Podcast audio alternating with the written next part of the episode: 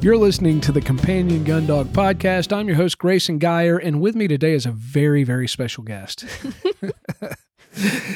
Emily Shirey is here. It's been a long time. How are you, Emily?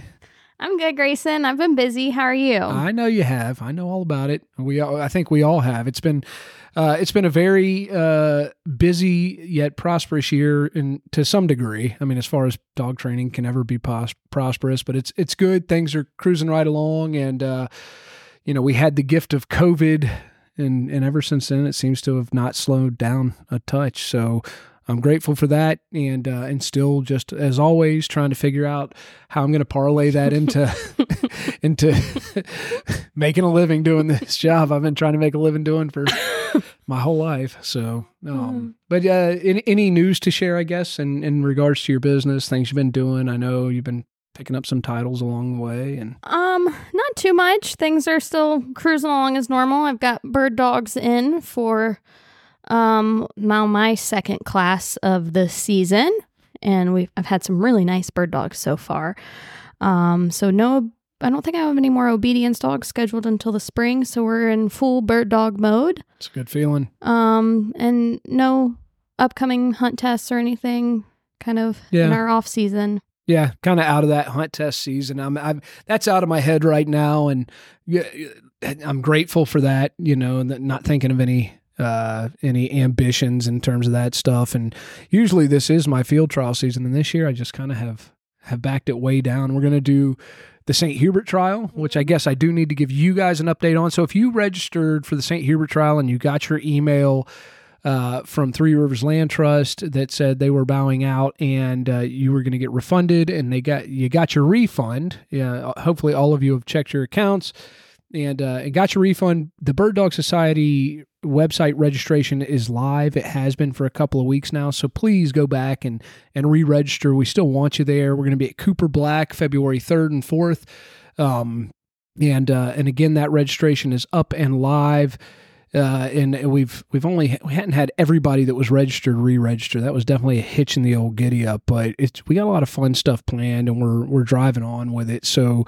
Uh, if anybody's got any questions, you know, look up the Bird Dog Society. The registration will be available through their homepage uh, and uh, and ask any questions there. It's all pretty self-explanatory. And uh, again, you know, we're we're there for conservation, fellowship, uh, sportsmanship, and and all those good things. So, uh, and and a big party. So please, again, uh, give that a look. Come see us. We're gonna have a big time. Let's see what else is on the agenda. I've had I my I actually have duck hunted a lot more this season than I have in the past. A lot of that has to do, I think, with me slowing down on my field trialing and hunt mm-hmm. testing and worrying about that. And when I say a lot more, I mean like three or four times in the Which second. Which is split. a lot more for you. Yeah, and, I mean sneaking away when I get the opportunity uh, from the kennel. A couple of early just wood duck shoots on the farm went really well. First day opening split, I went out on some public. I really worked hard to like find one little hole out in the middle of nowhere and sneak in on it, and it was um, it was as bountiful as I was hoping. There were wood ducks everywhere, and that was really cool. And then, uh, and then one trip off to a client's place that's full of awesome duck hunting, and had a great teal shoot there. So, fun season. Looking forward to that. Opens back up in North Carolina December nineteenth, and then we're just short of two weeks away from the Woodcock opener, and that is going to be wild for me this year. So, um, I'm looking forward to it. Hopefully, I'll be. Saw your schedule. Yeah. Yikes. Yeah. Hopefully, I'll be as excited about it at the end of the season as I am going into it. But um, uh, you know, it'll be fun, and I'm I'm excited to share that passion with uh with folks. Um, you know that that are learning that game as well. So, but you know, I've, I've rattled on long enough, and I guess I do need to make. Uh, I do have one obligatory plug I must make. I've got, as you guys know, a sponsor now, and that's Ugly Dog Hunting, and it's it's really interesting that I did pick up a sponsor, kind of uh, leading up to the episode we're about to have because I've always been so deeply against it. uh, but I, I I firmly stand with Mike uh, and, and, Mike Nadusky at Ugly Dog Hunting. And you guys have, you know, if you hadn't heard the episode I did with Mike, listen to it and you'll know why he's my sponsor and why I'm with him and why I'm going to continue to support him and, and look forward to uh, watching all the great things he does with that business moving forward. But please, uh, if you have any retail needs in the, in your your gear requirements for working your dogs, uh, let Ugly Dog Hunting be uh, your first stop. That's uglydoghunting.com. And beyond that, guys, we're here to talk about the, the biggest uh, hiccup of the season in terms of my kennel, and that has been the Victor recall debacle. Um, for those that don't know, I guess November's been a really tough month for Victor.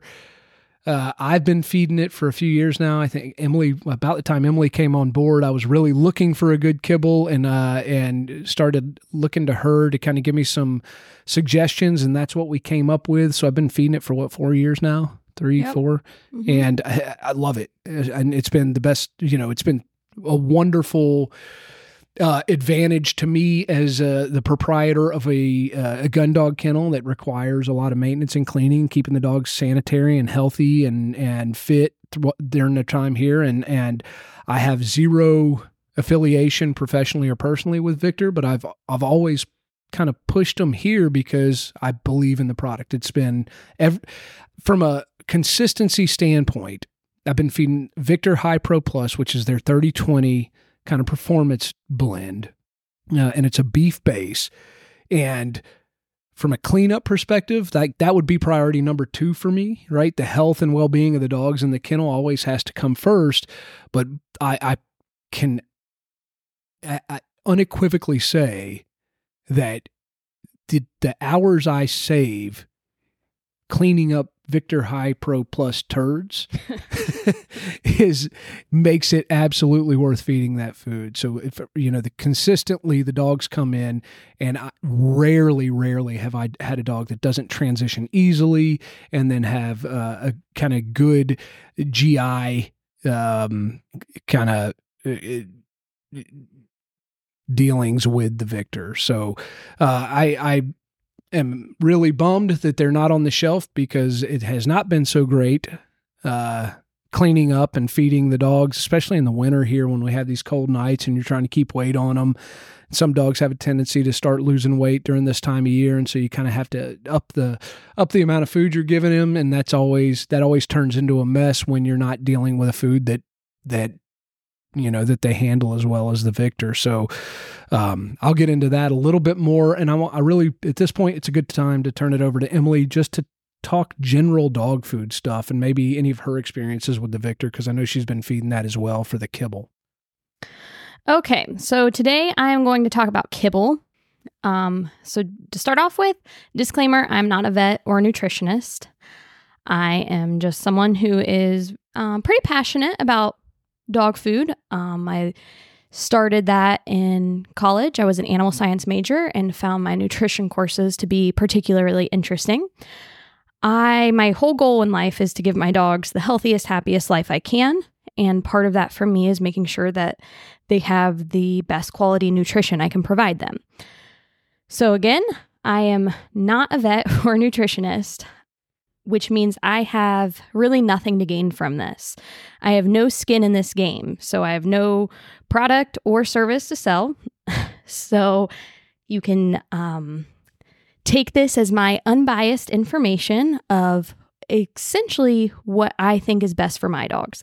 I do all this research specifically for me to provide the best for my dogs. And so all I'm doing in this podcast is sharing the information that I know um, in order to help people who may have similar interests. So I know there are going to be a lot of um, bird dog people who will comment on this and say, My grandpa has been feeding Pro Plan for 10,000 years and all the dogs have lived long, happy, healthy lives. And that is great. And if that's what you want to feed because that's what your grandpa fed, you know, everyone's entitled to make their own decisions. But I personally want to go beyond that and understand why I'm feeding things how I can get the most out of it. And therefore, I'm doing a lot of my own research and coming to a lot of my own conclusions. And so I would like to think of this podcast as kind of a jumpstart or an outline for people who want to do the same, for people who want to do their own research and go beyond, well, my vet said to feed this, or my neighbor said to feed this, or my grandpa said to feed this. yeah, whatever grandpa says sticks normally. Yeah. and before you get rolling on it, I just, I got to make a little bit of a, a, a, a uh, observation regarding like, I've never seen anything blow up on my social the way my little post about Victor did. Like something about dog food. It gets people riled up. It is amazing. Mm-hmm. It's it's wild. So all right, get, get after it. Tell us what you Okay. Got. So um to begin with, I do not think that kibble is the ideal diet. I feed two of my dogs raw and one of my dogs half raw, half kibble. Um, I understand that kibble is necessary for the majority of people, and especially when we're talking about my clients, Grayson's clients, people listening to this podcast, kibble is the practical, realistic option. But I need to preface this by saying I am going to talk a lot of crap about kibble, and that is because it has very very few redeeming qualities in my opinion, and most of those being convenience and affordability. And if that's what works for you, that's what works for you. I feed kibble, Grayson feeds kibble. It's just a part of life. But I don't think, I think it needs to be understood that we're, when we're fighting about kibble, we're fighting about, you know, what's the best of the worst. um, so if anyone's interested in talking about raw diets or adding fresh food to kibble, since that is definitely a lot more practical than feeding 100% raw, maybe we can do a follow up episode. Let us know about that. If you want to learn why feeding whole foods is important beyond common sense. you know, that's what it boils down to. We never go to the doctor and they say, oh, you should eat less fresh foods. You should definitely eat more processed foods. There wouldn't be a doctor on this planet that would tell humans that. And yet, that's what every single, well, the majority of vets tell us is that don't feed fresh foods, feed processed foods. Um, there's a great book called Feeding Dogs The Science Behind Dry versus Raw Debate by Dr. Conor Brady. I really enjoy this book. It is very science heavy. Um, it's not practical in the sense it's not going to tell you what to feed, but it's going to tell you why feeding dogs whole foods is important. Um, just a couple notes on that. There's some debate on whether dogs are carnivores or omnivores. Dogs are carnivores based on dent- dentition. So if we look at their teeth, they are carnivores. They are not obligate car- carnivores like cats, so they can survive on more uh, carbohydrates than cats can. But just because they can digest starch doesn't mean they should. Um, dogs have no requirement for starch, they can get all of their energy from fat and protein. And that's different than omnivores. So essentially, all dogs being fed kibble diets are in carb overload because a natural diet is going to be a natural diet, meaning not only what wolves ate, you know, dogs are obviously highly evolved since wolves, but what wild dingoes eat. He talks a lot about that in the uh, Feeding Dogs book. Dingoes are more closely related to dogs than wolves. Dogs will choose to be carnivores when given the option, but when they have easy access to starches, like scavenging, they will eat starches. But all dogs being fed kibble diets are in carb overload.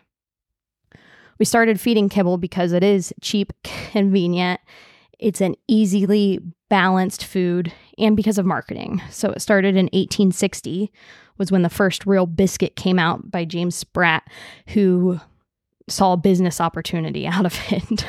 so he was using things that weren't necessarily great for human consumption and throwing them into a biscuit and marketing it as something specifically for dogs. And that's where the idea of kibble came from, not out of need, but out of a business opportunity. Disadvantages of feeding kibble are um, we're going to talk about the fillers, the quality that goes into it, synthetic ingredients, and the long term health issues. So, those are some things we're going to cover. When I look for a kibble, one of the first things I look for are the ingredients. What you need to know is that the order of ingredients is based on the weight of the ingredient in the food. So the first ingredient is always going to be essentially the most, and the last ingredient is going to be the least. And real quick to interject, I I've seen some post on this, and I can't remember what the answer was. Is this the dry weight prior to cooking or the weight after it's been so processed? order of ingredients is on an as fed basis, meaning it includes moisture content.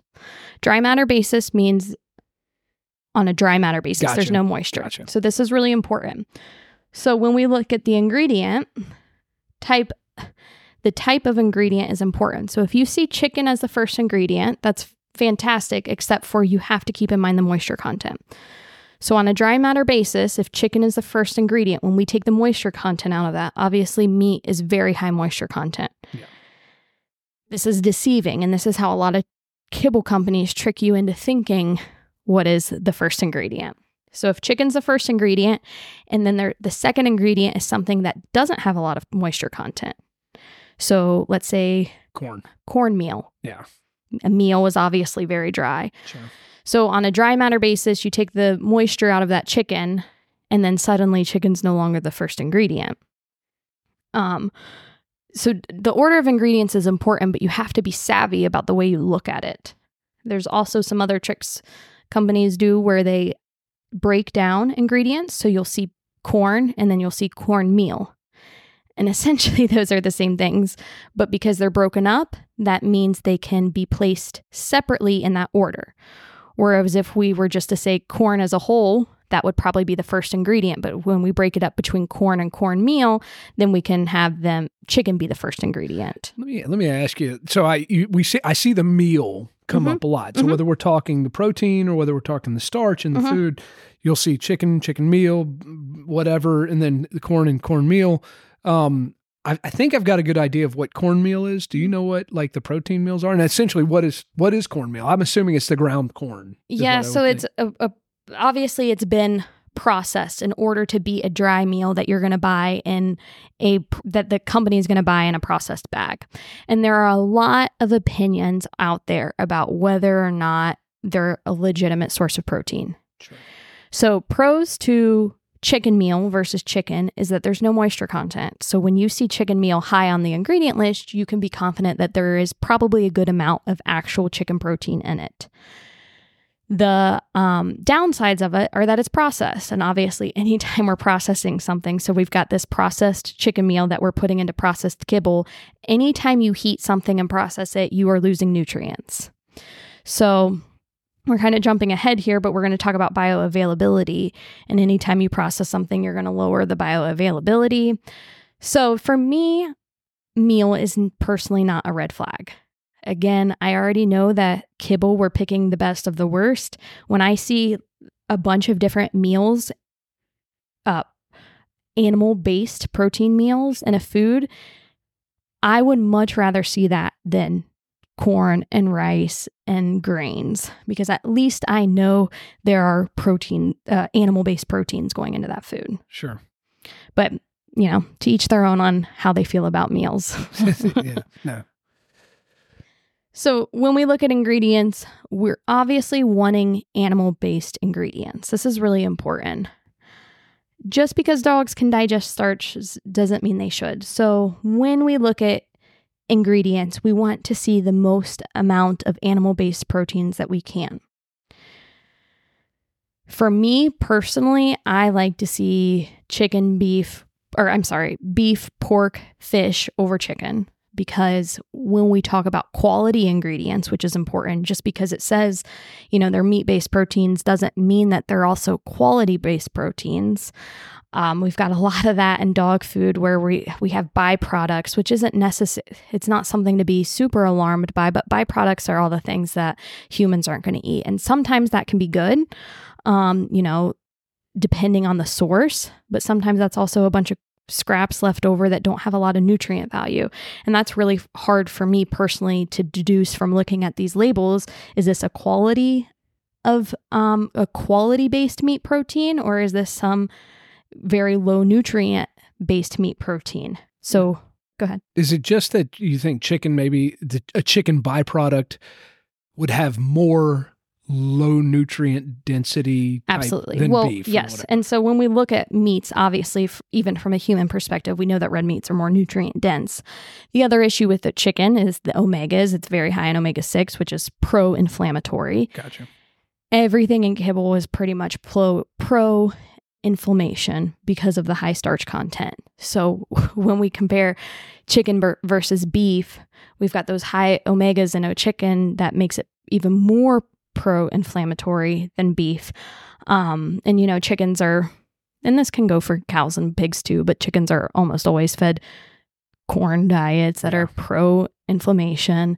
So for me, I tend to avoid chicken as much as I can. Like I don't even feed my raw dogs chicken meat. They eat chicken wings and maybe some chicken feet, but I I eat a ton of chicken breast myself. I will not feed it to my dogs. Interesting. Interesting. Well, and I remember that from our early conversations when I was trying to like filter through kibbles I wanted to feed, and I was leaning on you for the advice that hey, you like the beef protein being number one in the I do in, in, Victor. in the Victor High Pro Plus, and I've always just kind of without doing my own research, which I'm I don't like to do. Uh, you know, I, I'm I'm the convenience guy. I mean, I feed a handful of dogs around here, and even with my own dogs, uh, you remember I took one quick shot at feeding raw, like that and lasted it was like the for pre- three fourths of a day. yeah, I was like, "Nah, here you take the rest of this stuff that, that I bought," and uh, and went back to feeding kibble.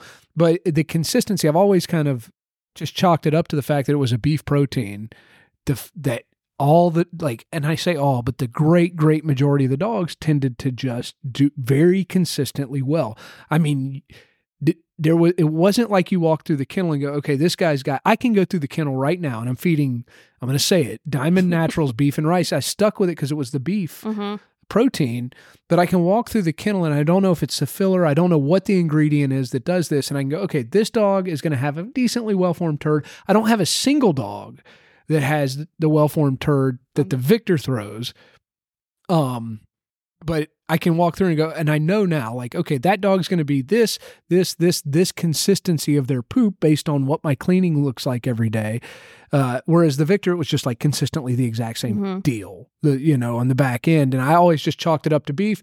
And I guess I was proven wrong on that regard, just, just going with the diamond on this one. But, um, you know, it just it's not the same for Yeah. whatever reason. I don't know exactly what the ingredient was, but that now I've kind of debunked my own theory in that regard. It's not just Interesting. Yeah. Uh, you know, a lot of people assume that their dogs have chicken allergies. That's something you hear a lot. A lot of people who's, at least in the raw community, it's been mentioned a lot that dogs who are supposedly allergic to chicken and kibble can eat chicken raw. Yeah. And obviously, when we add processing to kibble, we're making it even more pro inflammatory. But when we think about allergy symptoms, redness, itching, discomfort, GI upset, a lot of that can be caused by allergies, can be caused by inflammation, which, Sure. you know, they're kind of one and the same. That's so when we yeah, it's an allergy. when we think of chicken and dogs being allergic to it, it's because it's so pro inflammatory. And it is definitely not the quality. Like, I feed my dogs a ton of fat. Everyone knows how hard Blitz is to keep weight on. I would never feed chicken fat. They, I go and buy beef or pork fat, but chicken fat is just not the same quality. And it's what's in all of these kibbles. Yeah, and I'm sure that's storing whatever the inflammatory, especially when you talk about the omega sixes and stuff. That's where yep. you're going to find the great majority. And I'm gonna, I know this is going to aggravate the heck out of you right now, but I want to take this thing on a quick turn because you Okay. did say something. You said, you know, that you feed, it's common to feed dogs raw chicken in in the uh, in the raw diet community, I guess. V- uh, bones. Chicken Not bones. a lot of people feed raw muscle meat chicken, Okay. but definitely a lot of bones because they're easily digestible. But if you're feeding an easily digestible chicken bone, I'm assuming that's coming from a raw chicken. Mhm. And and the big fear in raw chicken, at least amongst humans, has always been the this salmonella bacterium. Is that Mhm. correct? yes, So this is this. I want to bring this up, and I want you know I, I want to insert it into the conversation. I don't want to just great uh, time to do that. bookend it, but that that's what the recall for for Victor was about, Mhm. right? So they had uh, they, they detected salmonella um, in the facility or in the food or something like that. And I guess from what I understand, and I've been trying to piece this together, and I don't have a good source for just a good linear story about this thing, Mhm. uh, but that there uh, there were a couple of kids, infants, toddlers that were getting sick, and they kind of traced it back to the to the Victor. And at first, it was like just the five pound bags of High Mhm. Pro Plus that they were concerned Mhm. about turned into a general um, a general recall, and, uh, and now I can't even remember the name of the conglomerate that owns Victor now. Um, but Midwest is it Midwest or something like that? Superior Food. I don't know. It's one of the one of the big big business companies that bought it from the little guys that started it, um, and that's you know there's a lot of hemming and hawing about that as well. That Mhm. now this big company owns it, Quality Controls, and the crapper. You know, for me personally, it's just about the ingredients. Like you know, and you want quality control to be high, but if you're running a big, I mean, I I can't think of any major feed company that is safe from a recall. Well, okay. Here's going to be my thought. If we're going to talk about this recall now, here's my thoughts on Yeah, it. Yeah, let's get into it. For one, it's a voluntary recall, which is a big deal to me. Yes. They did not wait until shit hit the fan and the FDA said, hey, you have to pull this from shelves. It was a voluntary recall. They say, we messed up. We don't want anyone else to get sick. Sure. That's important to me from an ethical standpoint. Yes. For two, they found traces of salmonella within the plant. Yeah. And that's why everything got recalled. And I know people are freaking out because it's not just one or two things. To me, again, morally, that's the safe thing to do. We don't know what products are affected. Why doesn't everyone just bring everything back and we'll just start fresh? Yeah. Again, I think that's very ethical of them. For three, and maybe this is just me being a little bit sassy about particular products, but when you are a prescription diet company who has an FDA recall for vitamin D toxicity that is killing dogs, that is a big deal to me. Okay. And I heard very little about that. Yes. This these companies, this particular company that had this vitamin D recall that was killing dogs, also feeds these prescription diets that almost never have meat protein in them. You'll see they have a bunch of cornstarch Yeah, and free to say it. grains. Okay, science diet. Okay, science diet. Here we are.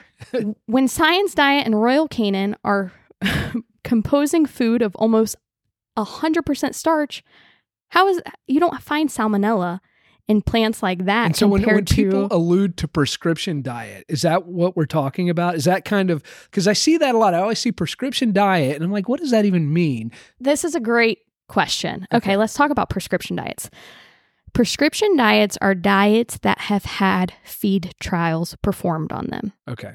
And this is why vets recommend them because vets can point to science. But who is paying for those feeding trials? Sure. The company who produces them. Uh, Well, yeah. This this rings of like the entire pharma industry. with humans, exactly. So- Exactly. This is why we need to be asking more questions and doing our research and not just going with what everyone else says. Sure. So, feeding trials are performed on kibble.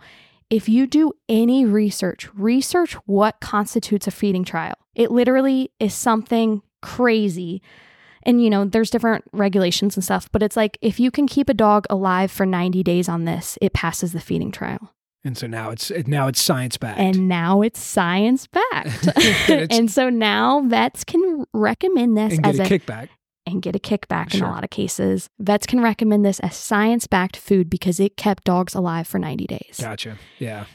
There are not feeding trials that go over the course of a dog's life, which is understandable. That would be so hard to maintain and to um, fund, Sure.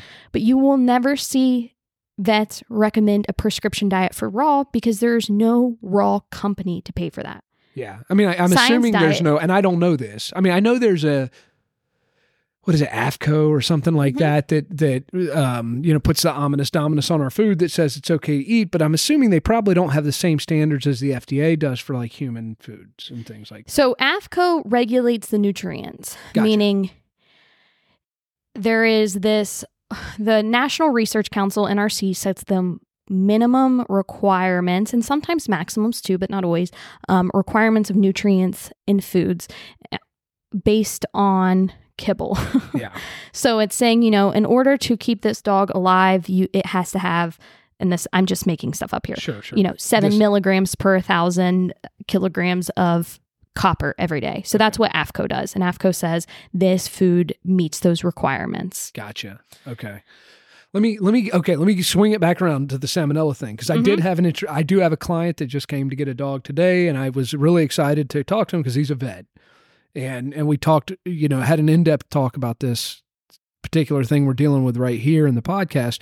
Um, but what I was really interested in hearing was his thoughts on salmonella. Like, what do you do if you get salmonella, what how do you treat that? And he goes, you treat for symptoms. He's like, you know, it's and, and now again, I'm not a vet, uh, and this is completely secondhand information, but it makes sense to me based on my my limited experience in allopathic medicine and just in the military and stuff like that like you treat for symptoms you make sure you stay hydrated usually the body's going to clear it pretty quickly um, rarely are you even going to an antibiotic now that's not i don't want to diminish and i certainly don't want to hurt anyone's feelings because i Absolutely. had that face Facebook post, and I actually had a lady, uh, maybe two, I couldn't tell it tell if it was the same person or different, that had uh, had an experience where they their dog died.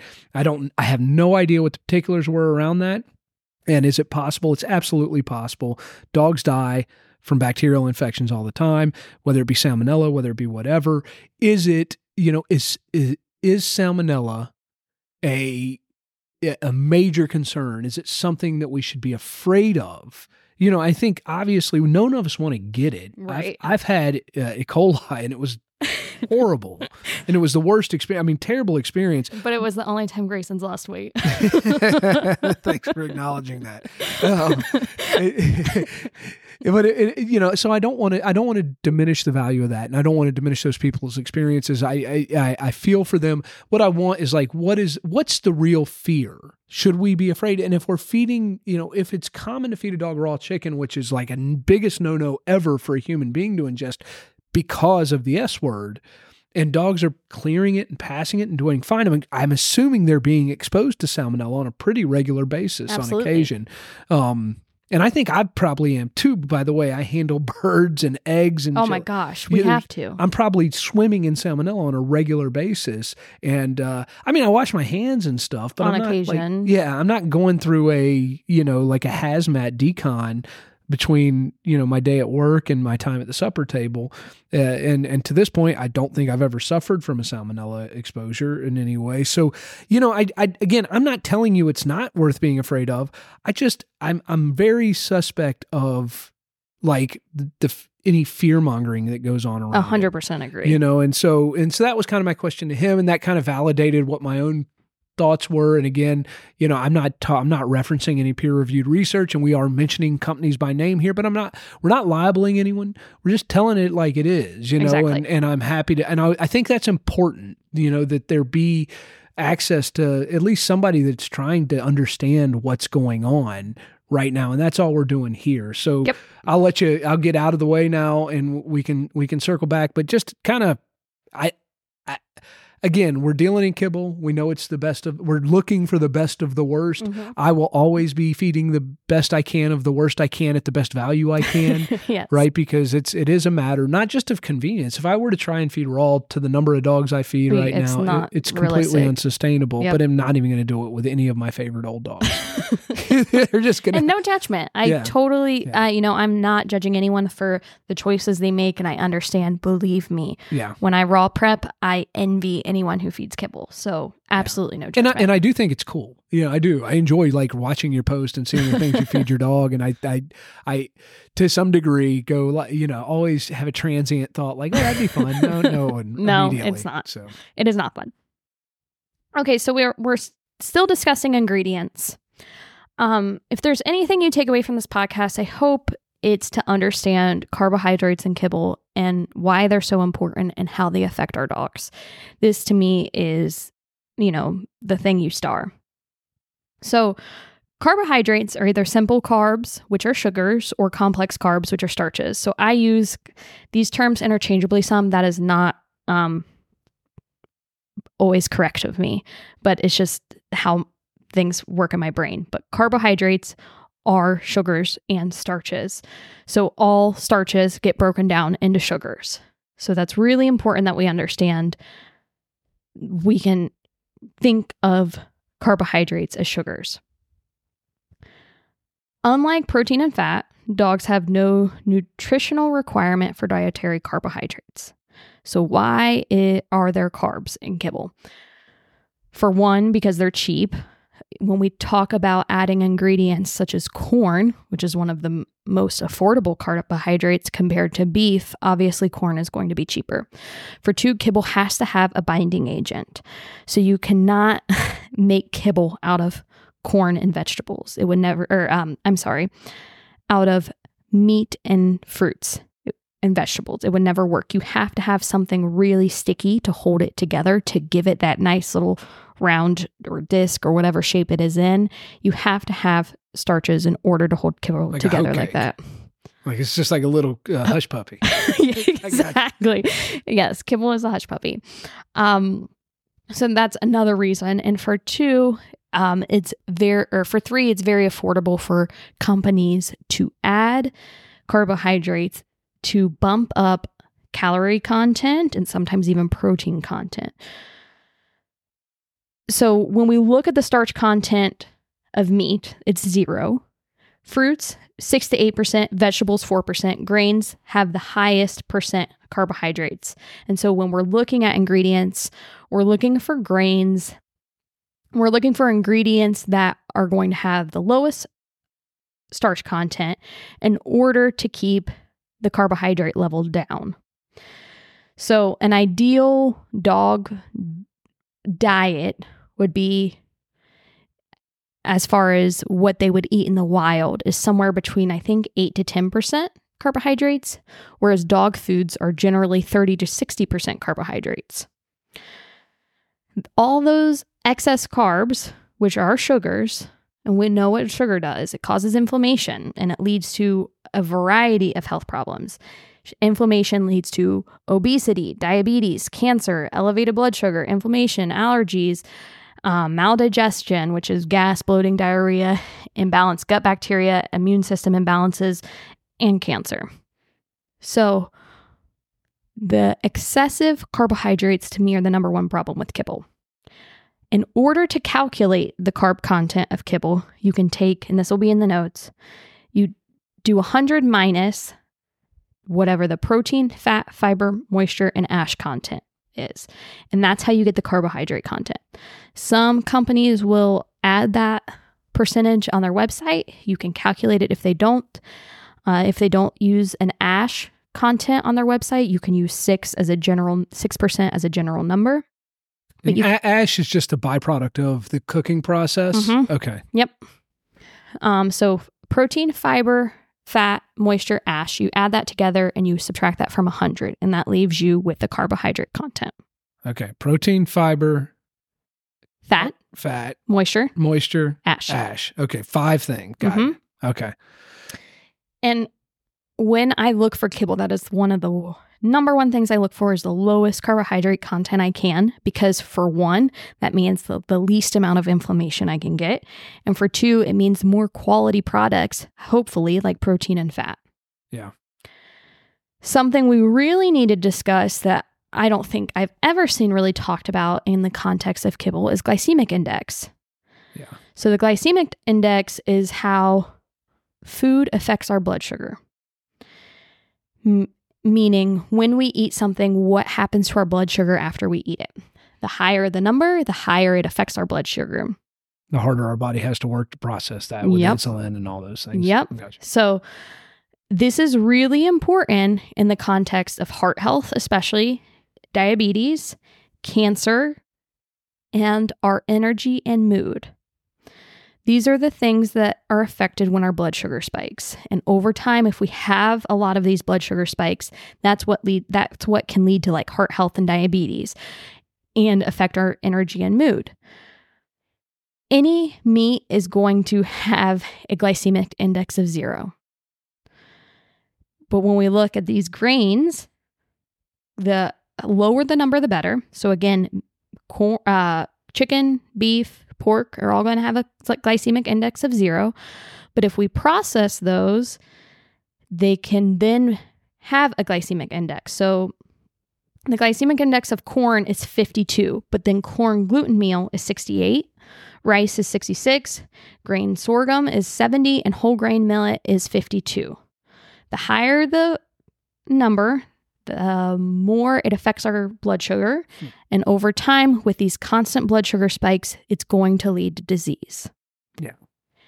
And so to me, it's crazy that we don't talk about that, especially it affecting energy and mood, but then also, you know, the diseases that it can cause. In humans, this is a big deal. We are always told to reduce our sugar for this le- for this reason. Well, and it's like I mean, I- feel like I'm listening to well, number one, like this could be an episode of like you'd be listening to on Joe Rogan or something because they're always talking like this human optimization stuff and and uh, not. I mean, I like carbs too much for this, but you know, Same. g- people are like.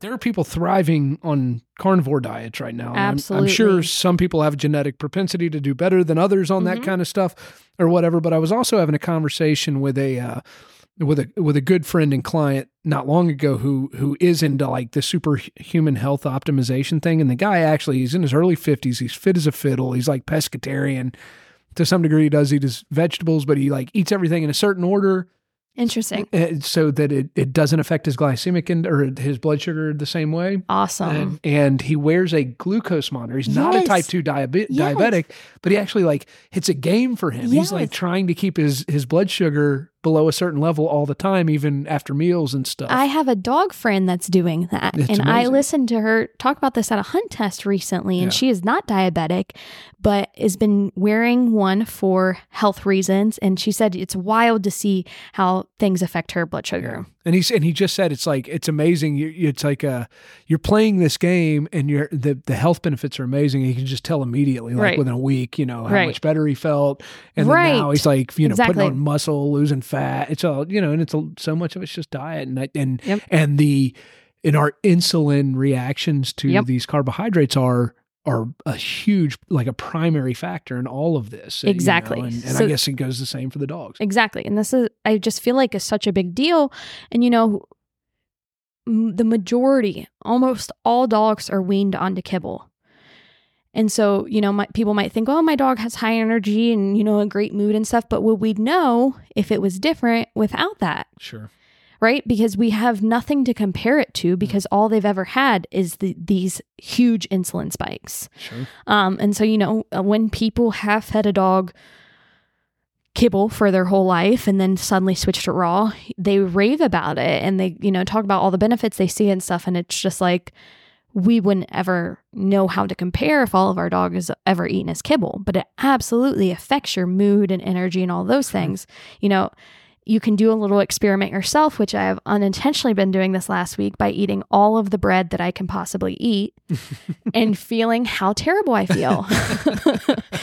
I cannot breathe through my nose and I am not sick, but I am just so inflamed from all of the bread that I've been eating.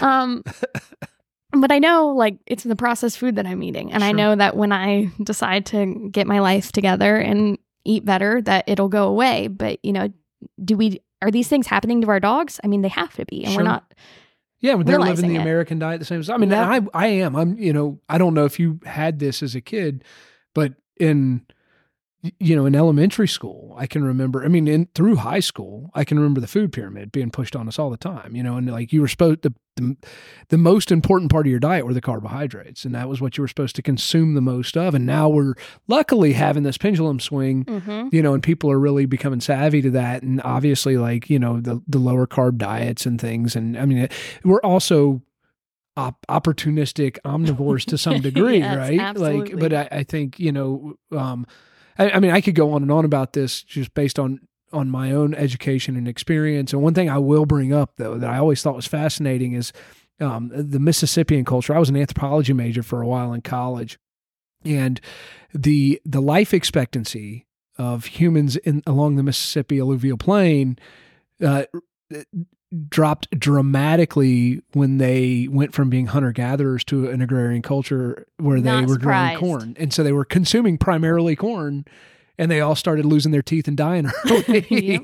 uh, as a result. And so, you know, I think uh, our bodies were designed and evolved to, uh, in, in our dogs' bodies, you know, if, the, the primary the, the dogs for sure primary carnivores opportunistic omnivores um they're we're we're supposed to kind of roam the landscape eating what's available to us and if we have sharp teeth we're built to to eat meat you know? And so uh, again a, a nice fun little veer off of the course there but bring bring us back around. Okay, so just for comparison, um Blitz has a NRC balanced raw diet. And on an as fed basis, which is what the label is going to be for the guarantee analysis for kibble, she ate 16% protein, 12% fat, 4% carbs, 66% moisture because she's eating raw. The moisture content is huge. And how many percent carbs? Four. Okay. On a dry matter basis, she's eating 11% carbs. Okay. So kibble is the guarantee analysis for kibbles on an as fed basis, and it's 30 to 60% carbs compared to her four. Sure. And for the very, very few of you that don't know, Blitz is uh, is Emily short hair, um, and her kind of you know her first seat pet bird dog. Um, and for anybody that's ever seen a picture of Blitz, I mean, she's a super athlete, right? Like Yep. just, I mean, muscle, super muscle tone everywhere, looks great, carries a ton of muscle, very little fat, and looks very good. All and she's time. been And- eating raw since she was eight weeks old, and she is uh, six and a half now. Um, but she's, you know, the first dog I've had that has eaten raw, and so far so good. Yeah. Um. Okay, this one's for you, Grayson. Do dogs need grains? This can be very controversial, and everyone is free to have their own opinion on this. I don't. I don't think they need. I do not think they need grains. I. I. I. I- would assume that very few wolves are consuming grains on a regular basis, and I do think that they're the same species as our dogs. yes.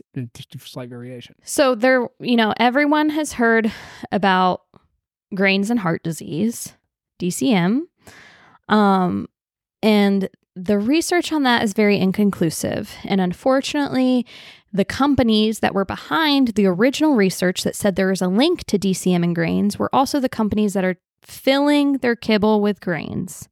So it's very convenient for them to say, hey, your dog should eat grain as a way for them to throw corn into everything and have people be like, oh, good, this is, you know, good for my dog. The real issue boils down to legumes and amino acids.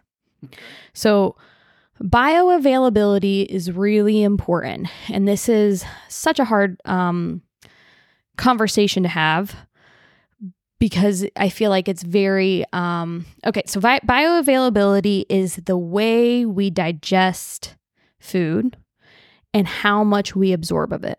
Gotcha. So, eggs are supposed to be like the most bioavailable food. Obviously, they are meant to feed the chicken. Um, milk is supposed to be extremely vi- bioavailable, or is extremely bioavailable too, because it's supposed to feed. and when you mammals. say that, when you break the nutrients down, I assume we're talking like fats and proteins primarily, but I'm I'm sure there's other minerals and vitamins Yeah. and things like that. I'm not 100% certain and certain, and I don't want to be quoted on that. gotcha. But it's the way we bioavailable is the way we absorb things and how much we get out of that. Gotcha. Um, when we talk about bioavailability, m- grains have much lower bioavailability than animal products. So, again, at the top of our list is whole fish, milk, eggs. Then we've got meats. And then at the bottom of the list, I believe it's more in like the 50s compared to the egg that's 100 are our grains. Which makes perfect sense, right? Because we're talking mostly primarily about like herbivores and like low end omnivores. And so they're eating all the stuff we're not really set up to process and kind of, uh, you know, processing it for us. Exactly. And then, yeah, and then kind of putting all the density of nutrients together for us so we can consume them and have it in, Yes. in a more bioavailable way. So, when we talk about bioavailability, legumes have a lower bioavailability than grains. And so, where this DCM comes from in regard to grains is, from what I understand, is the amino acids. So, dogs have 10 essential amino acids. Amino acid is what a protein is broken down into. Okay. Dogs have a 10 essential ones, and then there are other non essential. Essential means you cannot get those with from other things. So you have to eat specific things in order to get those amino acids that you need. They're essential. You have to have them Gotcha. or shit goes wrong. Sure. Um, legumes, apparently, from my understanding, do not have the amino acids that we can sometimes get from grains. So every every type of food has its own own amino acids, and how we process those depends on a bio bioavailability. So, in an ideal world, we eat meat, such as beef, which is high in taurine, which is absolutely essential for heart health. Sure.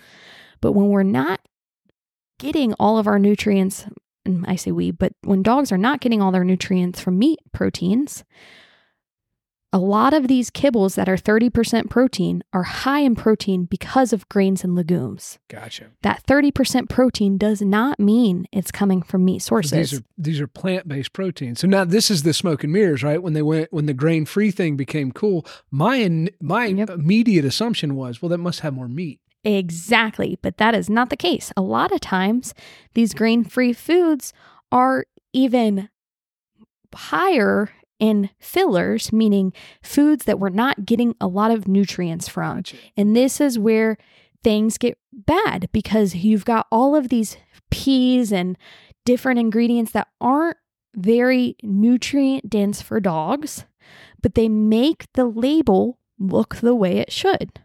Hmm. By saying, yeah, you can get protein from peas, and if you put enough peas in there, you can get 30% protein. Yeah. And if Um, you like cook them down and stuff them into a, you can make a lot of weight out of peas and and Yep. and all of a sudden now you're getting this like high protein food that's got zero percent avail- bioavailability of Um, specific correct amino acids. Yes, exactly. So, this is where things get sketchy. Dogs do not need grains. I have never fed Blitz a grain in her life, and she is just fine. But that being said, you can't just bank on a dog food having grains and saying, yes, this is a good one, or dog food not having grains and saying, no, this isn't a good one. You have to look at all of these things as a whole. Gotcha. The best way to do that for me, this is a huge emphasis in the kibble I'm going to choose, is the percent protein from meat. Gotcha. Meaning there is an exact number that companies can tell you of how much comes from meat. So Victor, right on their website, you can everyone can go look this up. Victor Pro Plus is 88% protein from meat, 2% protein from plants and vegetables, and 10% protein from grains. That is one of the number one reasons why I feed Victor, is because I know that the majority of that 30% protein that they've got on the bag is coming from meat. Oh. Nature's Logic, which is my other top favorite kibble. Their beef recipe is 80%, 87% protein from meat, and pork is 90% protein from meat. And you can tell by the ingredients that, you know, there's a lot of meat ingredients in these um, kibbles, but it like is, you know, a, a really good reassurance. If you are feeding a kibble, you should absolutely reach out. I've not seen it listed on any company's website besides Victor. You should absolutely reach out and ask what the percent protein is for meat in your specific recipe. Hmm. Purina, when I emailed them, did not disclose that because they said it was proprietary information, Okay. which is absolutely bogus to me because it's a percent. How is that some secret? Yeah. right? so, so that to me is immediate red flag, which doesn't surprise me coming from a Nestle company. But that to me is an immediate red flag that you're, you know, looking at the Pro Plan Sport ingredients: chicken, corn gluten meal, rice, beef fat, poultry byproduct meal, whole grain corn, corn germ meal. Yeah. We got like How- three different corns in there in the fir- in the How much of that protein is coming from corn, and how much is coming from chicken, yeah. and not chicken meal, but chicken. Sure. No, I mean that makes sense. I mean, I think I feel honestly this has been a very enlightening conversation for me. I've actually sat down and talked to you like this before, but I've never done it in such a structured way that my brain actually could process the information you were giving me.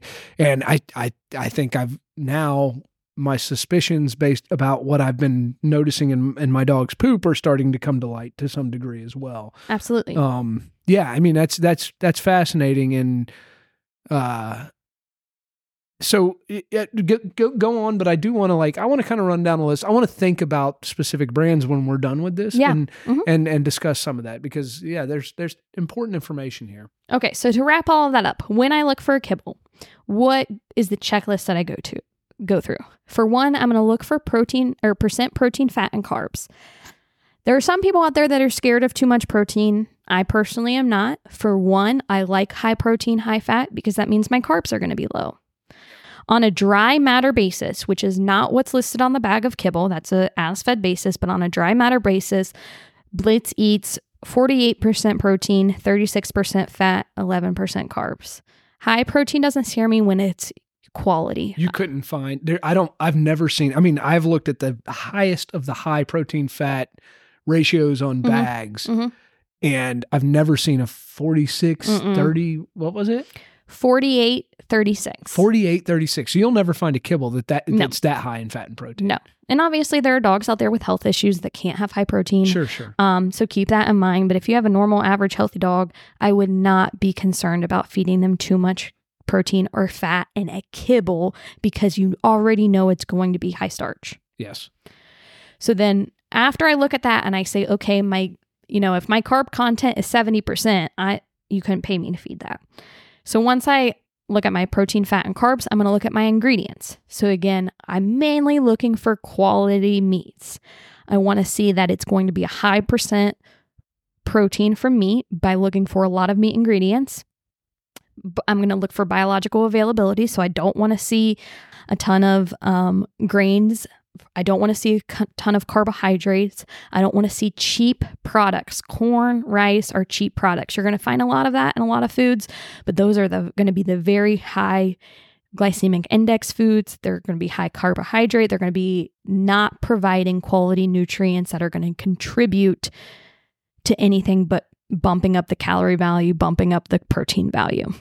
Do you, and I may be heading you off here. Uh-huh. Did, did, you know, we're talking corn, rice, we're talking grains for a second. We, we know we don't want to see a whole bunch of those, but we also went with, we also kind of, I'd, I'd like to get back to the comparison of the legumes and the Mhm. grains because um, at, at least the grains are providing some sort of bioavailability where the legumes aren't, right? We're, that's what we're assuming. Yes. Okay, that's an assumption, but I that's it. It's like, are you more afraid to see, or do you?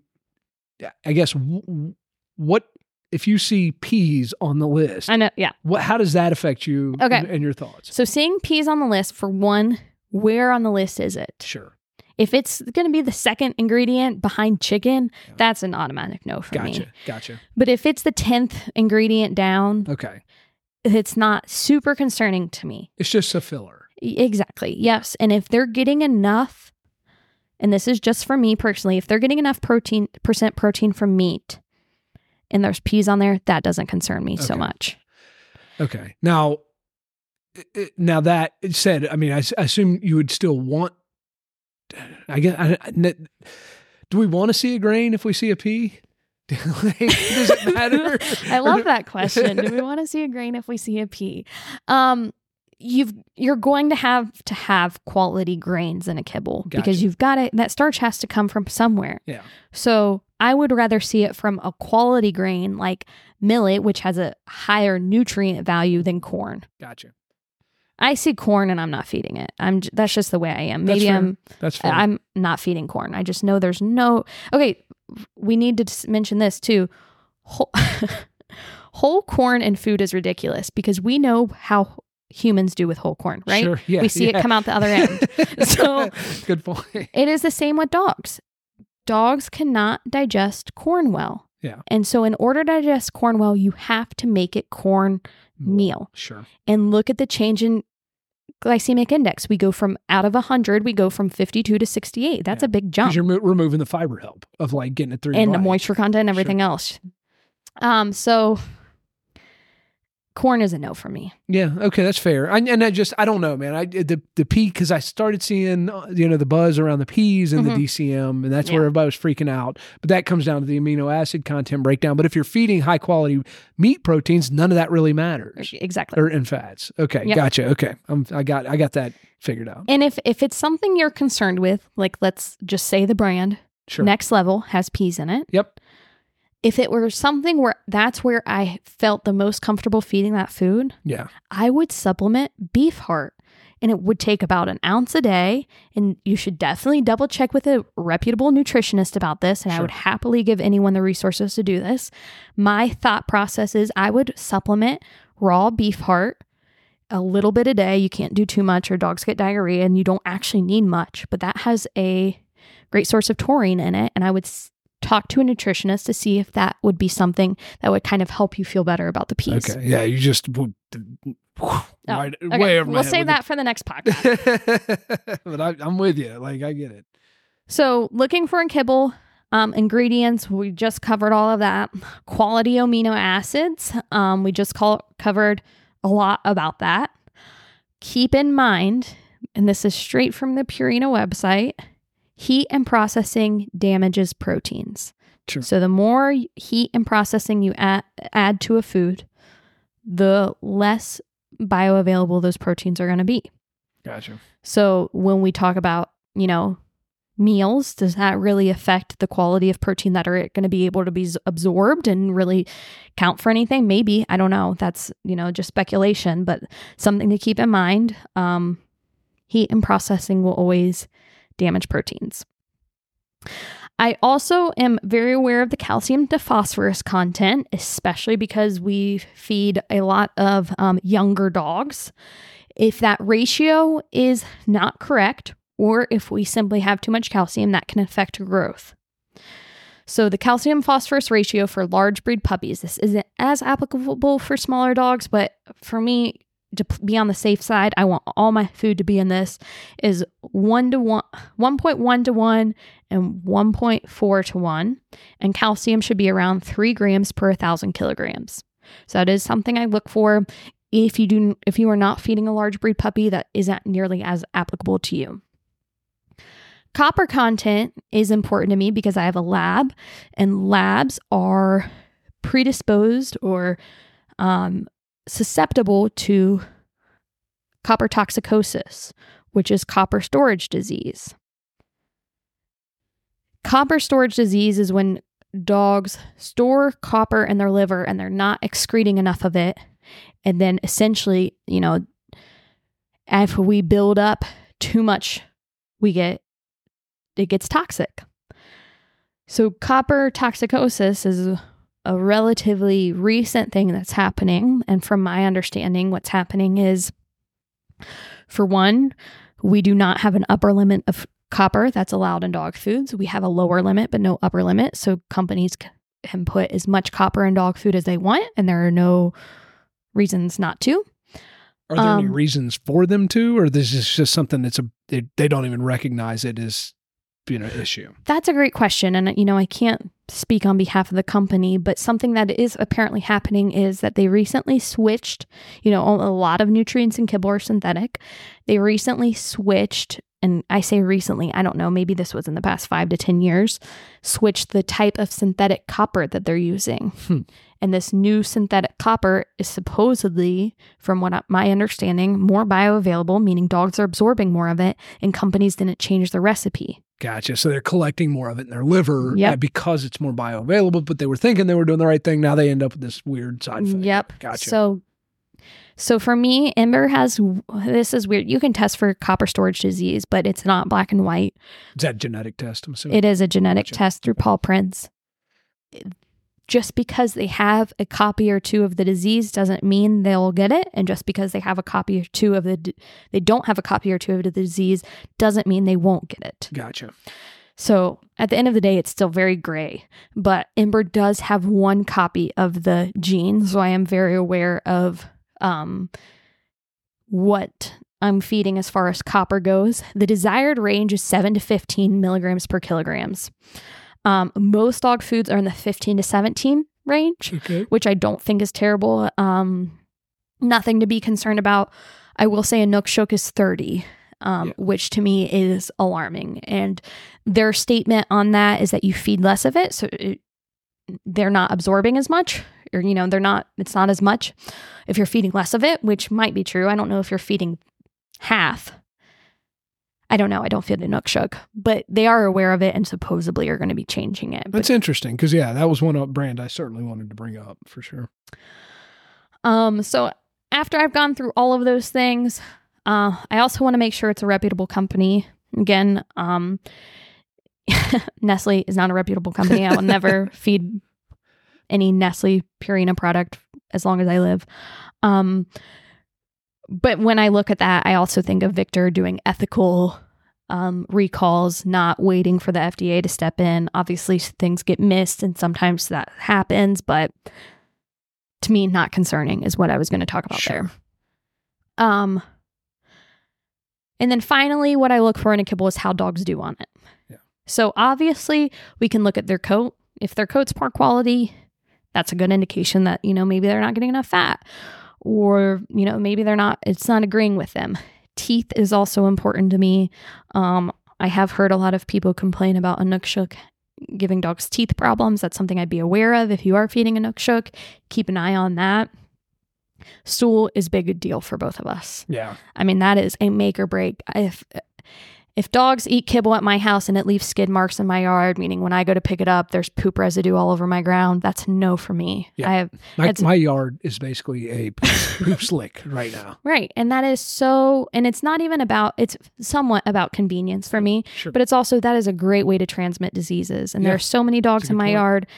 If I've got poop that's leaving poop residue, and dogs are then stepping in it and tra- tracking it not only in my house, which would give me nightmares, but you know, licking it off their paws and then getting sick, it's j- a disaster. Yeah. I want a nice, solid, hard turd. Yeah. And if your dog isn't having that, that can be a red flag. Sure. So, you know, the number of clients that tell me, oh, their dog regularly has diarrhea or their poop's normally soft or patties or whatever, just because it's normal for them does not mean it's normal. Yeah. Um, and so, you know, if your dog isn't having turds that you can pick up and it not smear on the ground at all, you might want to look into changing foods or at least, you know, experiment with it. For sure. Um, I've had quite a few dogs that were told that I was told they had upset stomachs on other foods, and I feed them Victor, and suddenly they don't anymore. Um, you know, food is a big deal. Yeah. For sure. And then finally, long term blood work. So, this is something that I think is often overlooked. But just because you feed a dog a certain food for two years and they haven't had any major health crises doesn't mean there aren't things going on inside. Yeah. And, you know, DCM is a great um, example of that. And also, you know, if the Inukshuk copper tends to be a problem, we're not going to know for years. And so, you know, everyone that's feeding Inukshuk, if you have a lab, I cannot tell you how much I would recommend getting their blood work checked and look at those liver enzymes and making sure their liver values are all normal. Hmm. because I mean, copper toxicity, it's a to- it's toxic. You, they die from it quickly. It's not something that, you know, is easy to save them from. Once you see symptoms, they are dying. Yeah, so because they're it's already there. It's You're not getting there, rid of it at that point. That's like your heavy metal poisoning. and E- stuff like exactly. that, so, so just because you know your dog looks good on Inukshuk right now, and this is absolutely not throwing shade at Inukshuk, just using an example, it doesn't mean that that copper is not going to come back in a couple years and Sure. affect them. And this goes for literally every dog food. Keep an eye on their blood work, and um, keep in mind that um, you know blood work doesn't test for all things. So if your dog has a vitamin D deficiency or vitamin E toxicity, you're not going to see that on blood work. Blood work does not normal. Your normal yearly Yeah. blood work doesn't show vitamin D. Yeah, and my dog's not going to the to the vet for for this kind. Of, You know what I mean? So th- this is I have to kind of you know Be what- realistic. This is why I make friends with people like you because I can watch the experiences you're having and then I can make adjustments ba- in my own behavior based on that. And and I think most of us out there are probably like me. There's going to be you're going to get, you know, I think th- probably most of the people that are raw curious in the world are are already following Did you, you to some raw curious? Or- Anyone who's raw curious, we need a group. you know, but but I'm not raw curious anymore.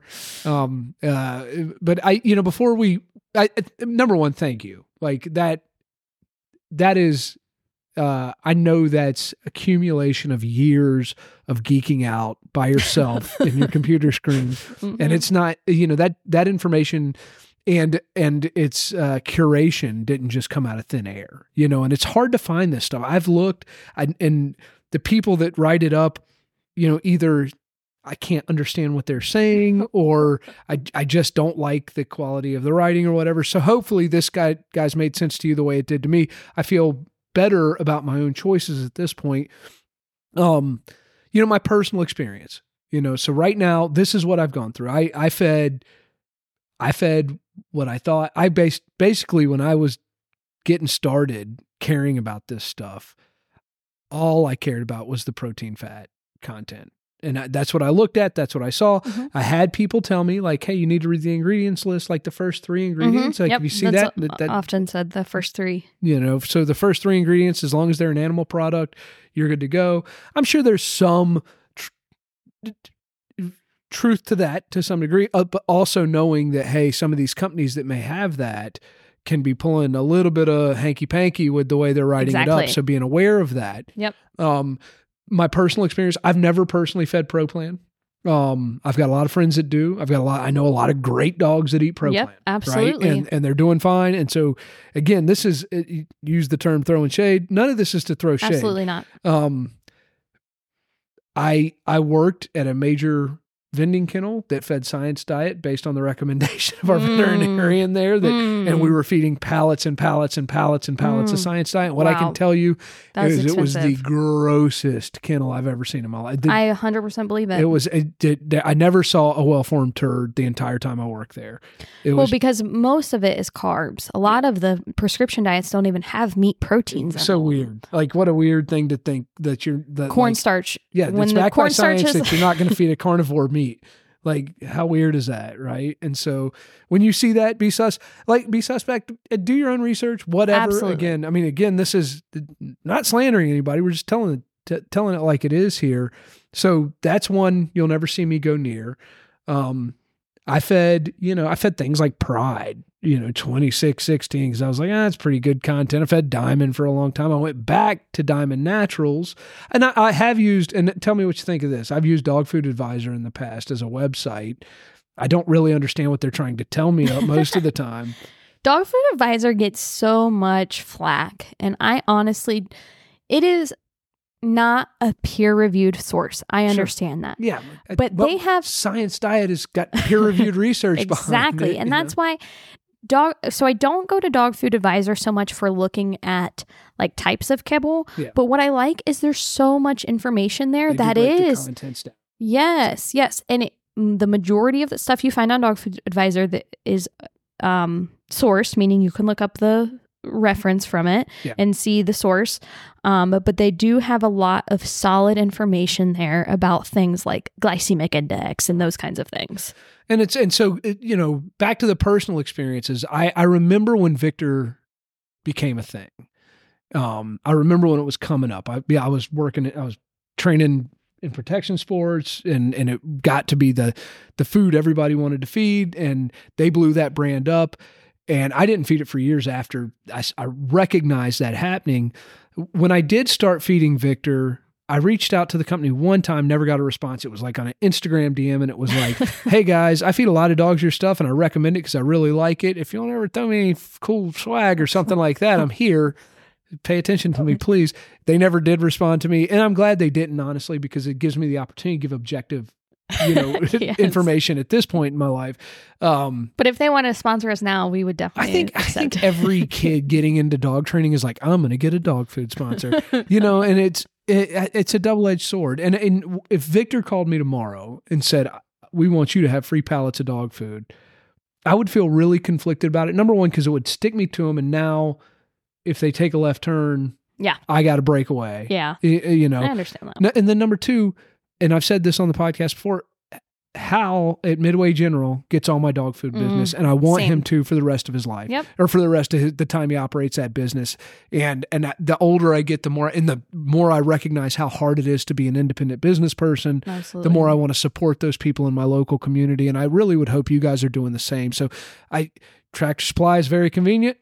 Hal is my guy, and Hal know, is cheaper and and and Hal is cheaper, and and um and carries the big bags of Victor, which I love. that he and he'll ask, and he and he- I even went to him and I was like, "Hey, there's this new company made by the old guys that started Victor. It's next level. I, happened to be there when the su- supply guy was there, and he's like, "We don't carry it. We're not sure. You know, we're like, we're just happy getting doing what we're doing right now." and so I was like, "I'll just wait on Victor." So I got my Diamond Naturals, beef and rice, and I've been cleaning that up for two weeks now, and I'm so desperate to get back to my Victor because I'm addicted to kicking turds out of kennels. Um, so just just know that, and I'm I don't I'm not just here pimping their product. I it has been the best thing ever for me in terms of what keeps my dogs right. I, I will say, and and I have you know I you got to come up in the wintertime if you're kenneling dogs outside, hmm and and that's it's still a tough one, and it's always hard to find exactly what it is that's going to keep weight on certain dogs. Right. Um, I got dogs right now that are getting fat in the kennel on on a lower quality food, and but they're all their Hmm. Turds are right. terrible. Yeah. Um, but I also have dogs that are skinning since the switch, like are have gone the other way. But of Hmm. course, we've had these really cold nights, We have, yeah. you know, and so knowing what dogs you got to bring in, knowing what dogs you got to pay attention to when it gets cold. Sometimes it's not just bringing the calorie content up. Speaking of which. A, a lot of folks on Inukshuk, tons of calories in a small amount of Yep. food. You know, right now it seems like copper is the one thing that sticks out as Mhm. like, you know, and, and that's not the reason I didn't go to them. Uh, it's just because Hal won't carry them and I don't want to buy a pallet. I would try it again. I'm not opposed to it. I think their normal general recipe is very mediocre. Sure. I look at it and I'm like, meh, looks like every other chicken product you've ever seen. Sure. They have a special process that adds fat, Okay. um, which is on their website. I that's how they get those super high fat contents, which in one aspect is really great because what does that mean? Lower carbs. Yes. um, which I like. Something I don't like about it is that I feel like that fat affects their teeth. Sure.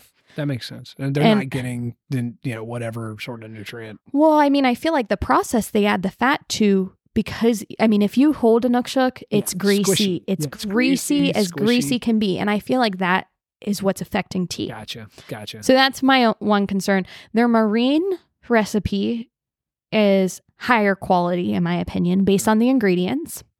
Their website is significantly lacking information. I will say though, I called him. Mhm. Dude picked up the phone and was friendly as could be. It didn't Nice. take any time. He was Yep. knowledgeable. He That wanted means a to lot. talk. Um, you know, I've never I've never called Victor. I've, I've never really had a need to. I probably should just to test the customer service. Mhm. I know you had an experience.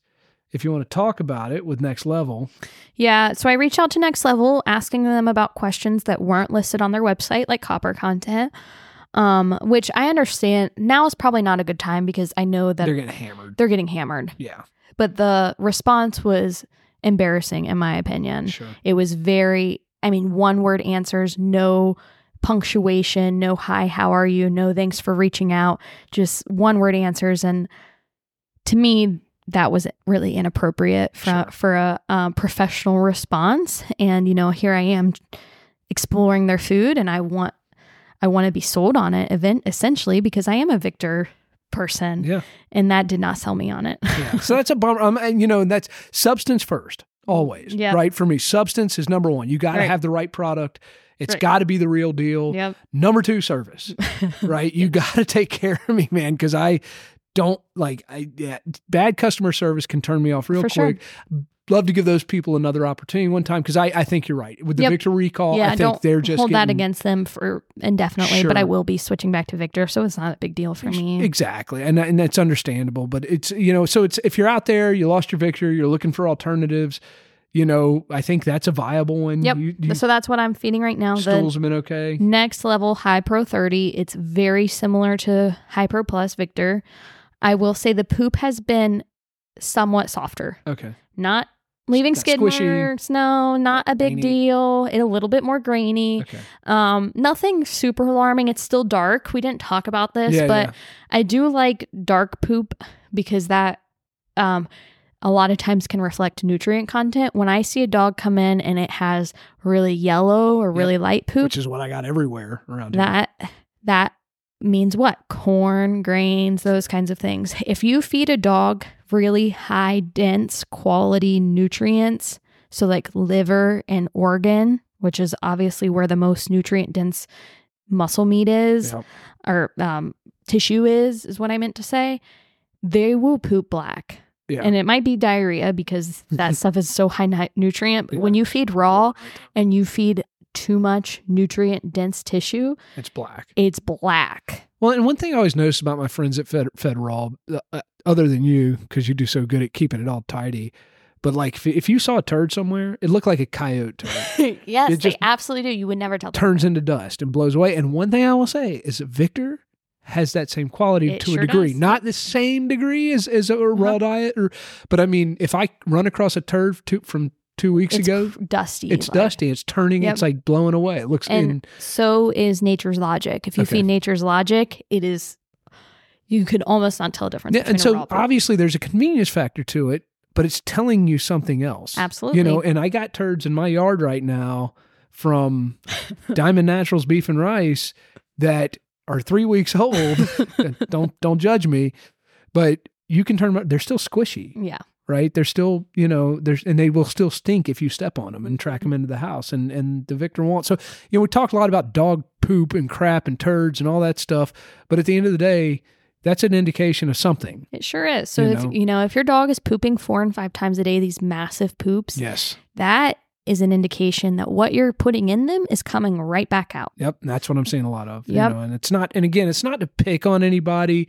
Obviously, these are businesses we're talking about. Yeah. You know, and Victor did. They bought. You know, they they were bought by a big conglomerate. Mm-hmm. I think the dudes that started it did something really right Mhm. when they made that kibble because it's uh, to me it's awesome.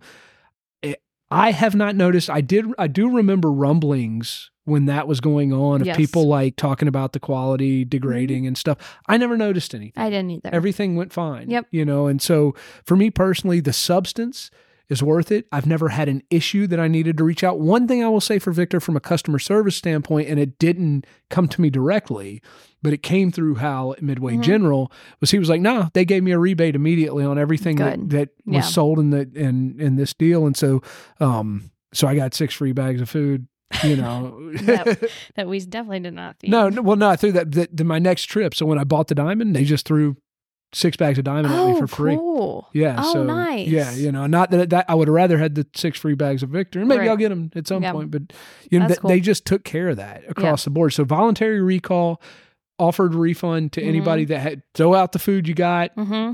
We'll give you your we'll give your money back or redeem it for whatever else when you come back and buy it.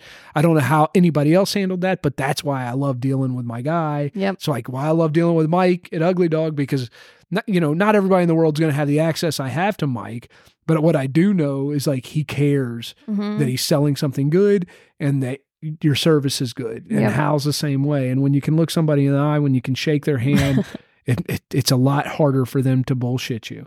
Um, so just keep that in mind Mhm. moving forward, guys. Anything else, Emily, before we jump off? Um, if anyone would like to learn more, um, I would be happy to send them resources on, you know, how to learn more. Um, if you're interested in maybe doing a raw, if anyone would be interested in listening to a raw podcast or even a supplementing kibble slash raw podcast, let us know. Um, We'll do it. I'll do whatever. okay, So I think that's it. Thank you very much, guys. Uh, have a wonderful hunting season. If you're down south, guys up north, sorry, we're getting your birds now. Um, I, I know you guys all, we were, we were really jealous of you in, in weeks past. I hope you all get out and travel and find birds, have fun, love your dogs, and uh, and we'll look forward to chatting with you next time.